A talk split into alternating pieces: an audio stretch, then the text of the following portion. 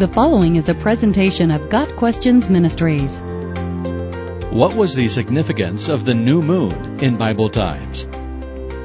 The significance of the new moon in Bible times is that it marked the beginning of a new month. The Hebrew calendar is lunar based, and it was a time when the Israelites were to bring an offering to God. The beginning of the month was known not by astronomical calculations, but by the testimony of messengers appointed to watch for the first visible appearance of the new moon.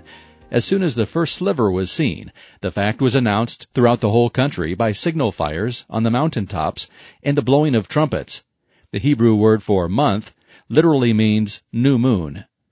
In Numbers 28 verse 11, the new moon offering is commanded for the first time. On the first of every month, present to the Lord a burnt offering of two young bulls, one ram, and seven male lambs a year old, all without defect. Each of the animal sacrifices was to be accompanied by a grain offering and a drink offering. In addition to the burnt offerings, a goat was to be sacrificed to the Lord as a sin offering. The new moon festival marked the consecration to God of each new month in the year. New moon festivals were marked by sacrifices, the blowing of trumpets over the sacrifices, the suspension of all labor and trade, and social or family feasts. As with any religious ritual, there was a danger of observing the new moon festivals without a true heart to follow God.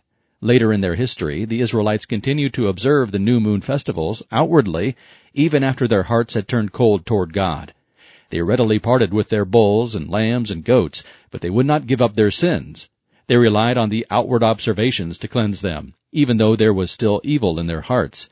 God had severe words for such hypocrisy. Stop bringing meaningless offerings. Your incense is detestable to me. New moons, Sabbaths, and convocations, I cannot bear your worthless assemblies. Your new moon feasts and your appointed festivals I hate with all my being. They have become a burden to me. I am weary of bearing them.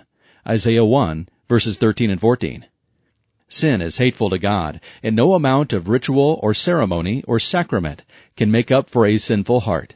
Behold, you delight in truth in my inward being. Psalm 51 verse 6.